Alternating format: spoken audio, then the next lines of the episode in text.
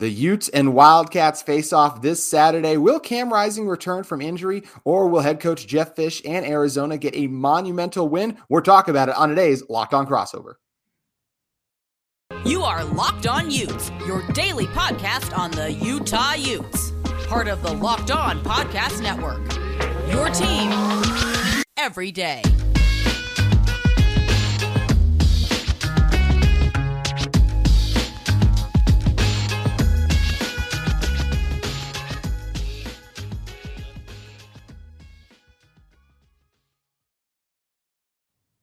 Hello, everyone. Thank you for making Locked On Utes and Locked On Wildcats your first listen every single day. Today's Locked On Crossover is brought to you by Bet Online. Bet Online has you covered with more props, odds, and lines than ever before. Bet Online, where the game starts. My name is JT We're just so excited to be joined for the special Locked On Crossover by Mike Luke for a really interesting game, just in terms yeah. of for Utah, you know, I think when you talk about biggest storylines, there's a lot of players that we don't know the status of and if they're going to play. And if you're Arizona, this is a team coming off a game where they almost beat USC at home. Right, for sure. Yeah. I mean, seriously, like last year, you know, for the last probably three or four years, and keep in mind, Utah fans have different expectations of their program than Arizona football fans have. But um, the one thing is, Arizona the last two, three years has probably been the worst Power Five team in the country. I mean, you lose 20 straight games. I mean, that's that's impressive just in its in its own, yeah. losing 20 straight games, including a loss to a school that you might have a little bit of a uh, connection to, NAU last year. so, but this year, Jedd Fisch brought in a top 25 recruiting class, which is unheard of at mm-hmm. Arizona. Yeah. Um, and we were talking about it a little bit offline. But the difference with this team right here is that the passing game is about as good as there is in the conference. Jayden de Laura yeah. was the uh, Pac 12 freshman of the year last year. He comes to Arizona, he's putting up massive numbers. And honestly, like, and I think this will probably bear itself out throughout the rest of the year. I think Arizona's probably got the best receiving core in the conference. Um, Jacob Cowing caught for 1,400 yards at UTEP last year. He'll be catching, he'll catch 1,200 yards this year. Um, team uh, McMillan was a five star wide receiver. Again, something Arizona never gets.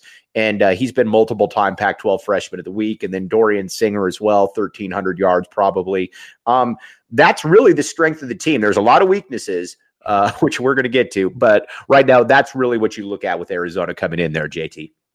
When you're looking at it from, as I mentioned for the Utes, kind of the biggest thing I'm curious about is who's going to play and can Utah still win if those guys don't play? So I do expect Cam Rising to play. We believe it was a knee injury just because. Are we sure Cam Rising is going to play? I would be surprised if he didn't because just the way it shook out last time with it's, I mean, he practiced the whole week, was just about ready to go, and then just didn't quite feel right. I think with a full week of rest, that extra time of rest as well, since right. Utah played last Thursday, I do expect him to play. I would be very surprised if he didn't just because he was so close to playing. Right. And I would be shocked if he didn't. The other interesting one is Tavion Thomas still.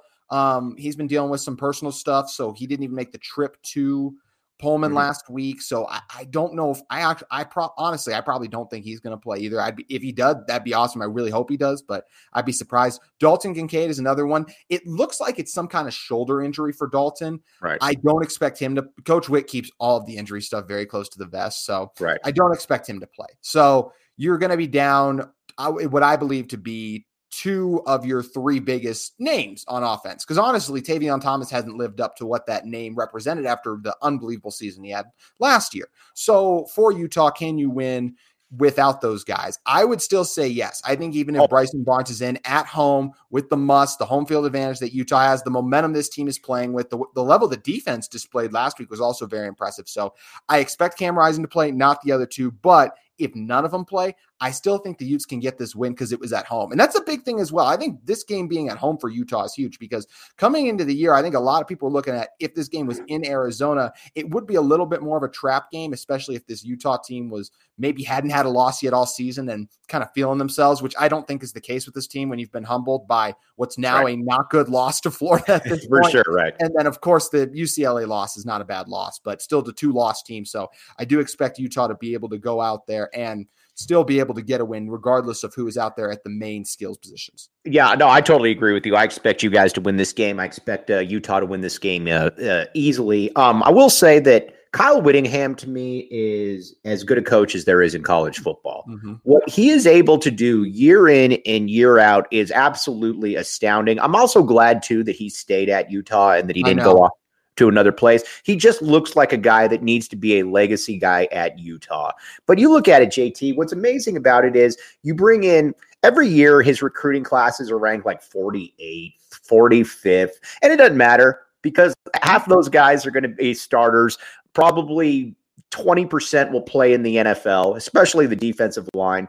It's mm-hmm. just a marvel what he's done up there uh, for Utah. And, you know, again, um, you know, between Urban Meyer and then Kyle Whittingham, pretty good little run of coaches you guys have there.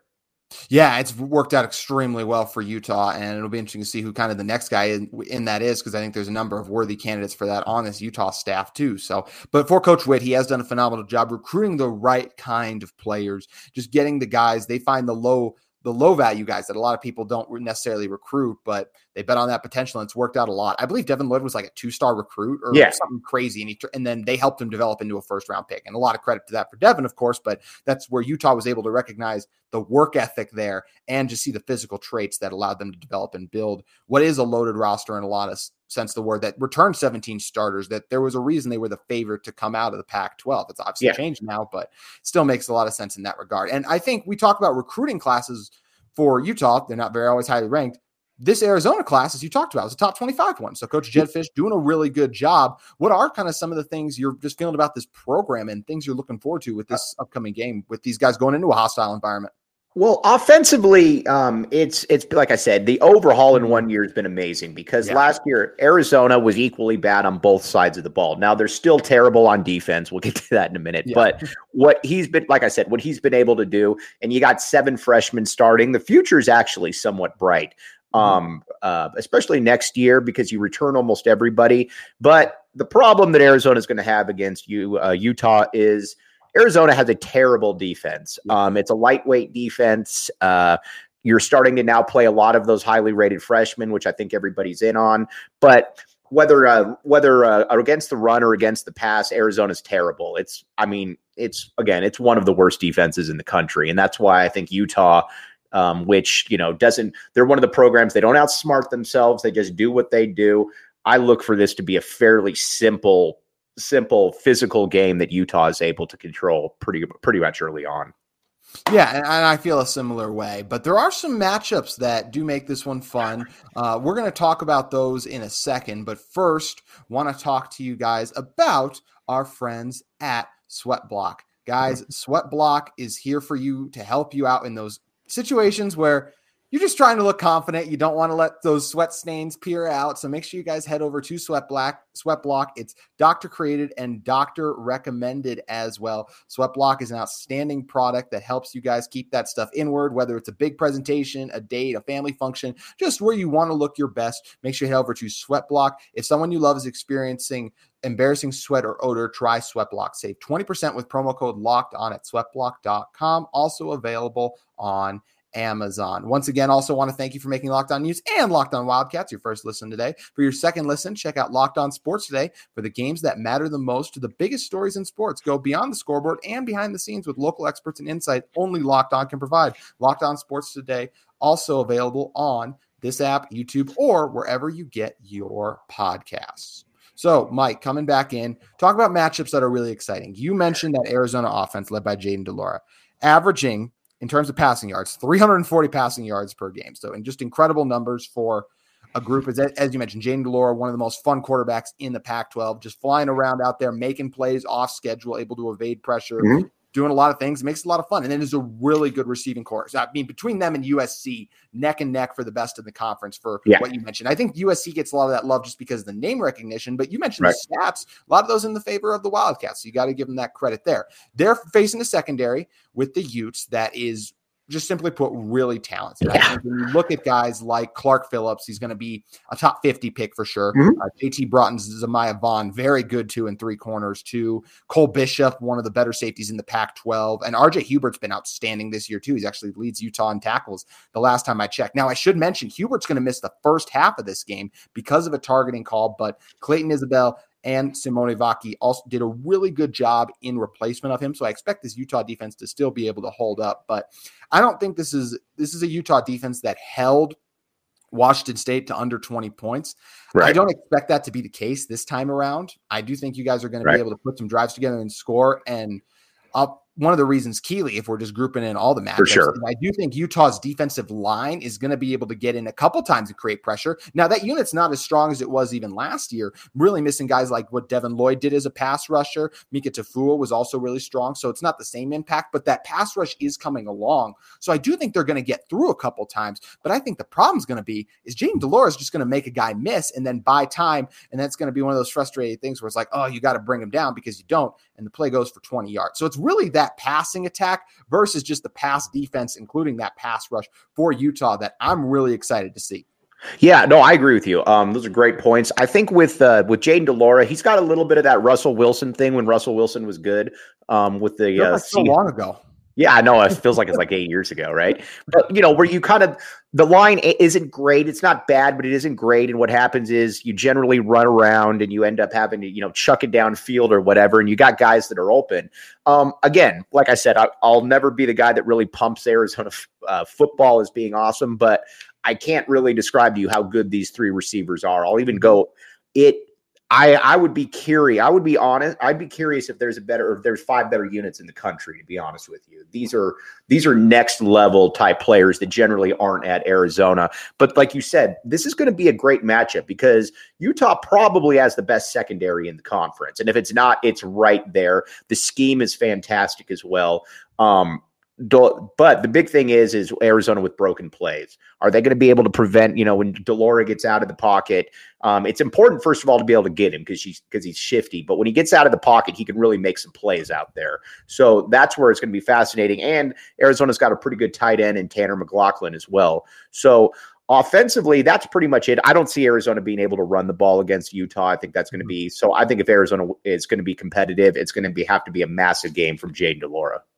I will say that Utah run defense is, was better against Washington State, but Washington State only averages like 80 yards on the ground. So I think you guys will I, I, think you guys will cross 100 yards rushing. Actually, look, maybe we'll keep, maybe it'll keep you in check, but I, I don't know. I, this Utah run defense is strong on some drives, and then other they kind of just leak and let stuff through, whether that is missed tackles or there's a lot of ways they can be had. So I, I do. Th- it's not going to be some crazy number where you're over 150 right. rushing yards to me, but I do think you guys could get over 100 in this one. I think going back to Jayden de Laura is an interesting one because we talked about him a lot, um, and he does make so many incredible plays, but he does have eight interceptions on mm-hmm. the year. Mm-hmm. How much does that concern you in terms of, you know, maybe Utah has is up 14 um, in the game, and then Jayden de Laura, it's late in the game, and Jayden de Laura is like, all right, I got to press and make a play here. Yeah. Is that where you kind of get nervous that he might end up turning the ball over, or how have most of his turnovers come on the season? Yeah, no, that that's how they come. They come when they get mm-hmm. down. Like he uh, he played very well against Cal until um, Arizona got down, and then he starts forcing things. He starts chucking the ball into the back of the end zone into double and triple coverage. Um, he kind of gets out of his element, but at the same time, so much is needed from him to be able to keep Arizona in games that nobody's really you know sitting there and yeah you know bummed out about his performance, but he generally does when Arizona does uh, when he does turn the ball over. It's generally when you get down uh, multiple score possessions, and again, that's why I think this Utah game is going to be uh, is going to be a tough one because if they get down ten or fourteen, and he's got to start chucking, um, uh, and he's going to start chucking it, you know, the ball around. That's when it becomes more of an issue for Arizona. Mm-hmm. And I think one thing we talked about offensively versus offensively for Wildcats, defensively for the Utes. That's one matchup I feel is much more even. I feel like those sides are going to trade blows, whether that is a Utah turnover or Utah force maybe gives up a first down, but then forces a punt. And I do feel like the Wildcats will be able to mount some drives and score too. So, but I think the reason right. we both feel that Utah is going to win this pretty handedly and the, they have a really good shot to cover too, that line currently at 17 yes. and a half is because – just the Arizona defense and this Utah offense, especially if Cam Rising plays. I think we've seen this explosive offense of the Utes really start to come along and obviously had an right. unbelievable game versus USC. I think we could really see the, res, especially if Dal- there's no Dalton Kincaid like I expect there yeah. not to be. And that's no inside information once again, literally just speculation with the injury and the way he went down. I don't expect to see Dalton Kincaid again until the Oregon game because I don't see a reason to put him out there these next two weeks versus Arizona and then versus Stanford as well. But looking at this, I really feel like this is the kind of game where we see Devaughn Vele, Money Parks, Jaylen Dixon, uh, Thomas Yassmin will get a little involved too. All of these Utah receivers and pass catchers really be able to do things because I expect Utah to have a great game on offense. I expect the run game to also really get going, and it's going to be a good confidence boost for this Utah offensive line and these running backs who have, I think, I forget how many yards now they had off the top of my head versus Washington State, but it wasn't even a, like a mind blowing number. I think they were over 100, but it wasn't like, oh my gosh, they rushed for 200 plus yards, but it was just when they needed to get the tough yards on the ground, they were able to do that with some really nice plays. So even if Tavion Thomas doesn't play, uh, Micah Bernard's health is still up in the air. Utah second running back, uh, Ja'Quinden Jackson, former quarterback quarterback converted to a running back now, right. is really getting acclimated to the position, as well as Jaylon Glover.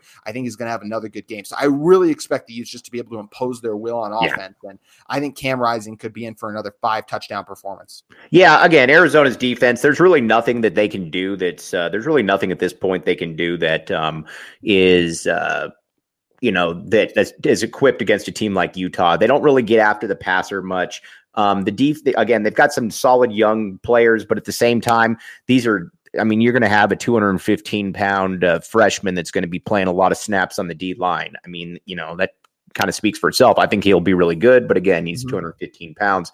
You just don't really have many playmakers. Now, the one thing I will say is that uh, Christian Roland Wallace, Arizona's corner, is very, very good. He's the best defensive player on the roster by a mile. He's been a three year starter. He'll be an NFL player. In what capacity, I don't know, but he's the one guy that will. Um, you look at him. There's only probably one or two guys on the Arizona roster that would play at Utah, and that's uh, Hunter Echols and uh, Christian Roland Wallace on the defensive side. Nobody else would play for Utah. Yes, that's obviously a challenging thing when you're going yeah. against a, a, talented Utah offense. So right. it's they're going to have their hands full, as we discussed, and we're going to talk about how we think this game will play out and give a couple key predictions in a mm-hmm. But first, want to talk to you guys about SimpliSafe. Did you know that over the holidays, property crimes like burglary, burglaries and pa- package thefts spike nationally. That's why our friends at SimpliSafe Home Security are offering 50% off their award-winning security system so that more families can feel safe and secure this holiday season. Order your SimpliSafe system for half off today and enjoy advanced security and greater peace of mind this holiday season. Guys, I use SimpliSafe and really love just all of the features that comes with their advanced technology, whether it's controlling your system from your phone with the app, watching the crystal clear HD live stream on your security cameras, or the wide variety of high sensors or something else this system is just outstanding and does a great job protecting your home. SimpliSafe was named the best home security of 2022 by US News and World Report for the third year in a row. So don't miss your chance to save big on the only security system I recommend. Get 50% off any new SimpliSafe system at simplisafe.com slash url today. This is their biggest discount of the year, so don't wait. That's simplisafe.com slash locked on college. There's no safe like SimpliSafe. Also, want to talk to you guys about UCCU. UCCU is offering a 15th month savings certificate with an incredibly high APY of 4.00%. Plus, you can jump up to an even higher rate of return anytime during the life of your certificate. So, I have to be the bearer of bad news, but interest rates and inflation are both on the rise, as if we haven't noticed. Well, here's some good news UCCU can help you with this current rise rate rise in rates to your advantage. For a limited time, UCCU is offering a 15th month savings certificate with an incredibly high APY of 4.00%. What's a savings certificate?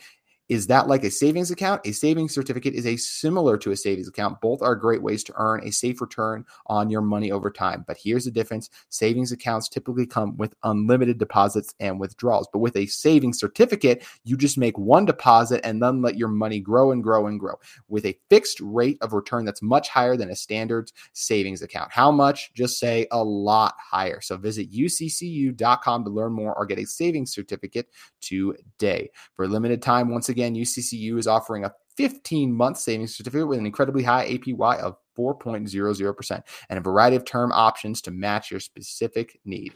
UCCU, love where you bank.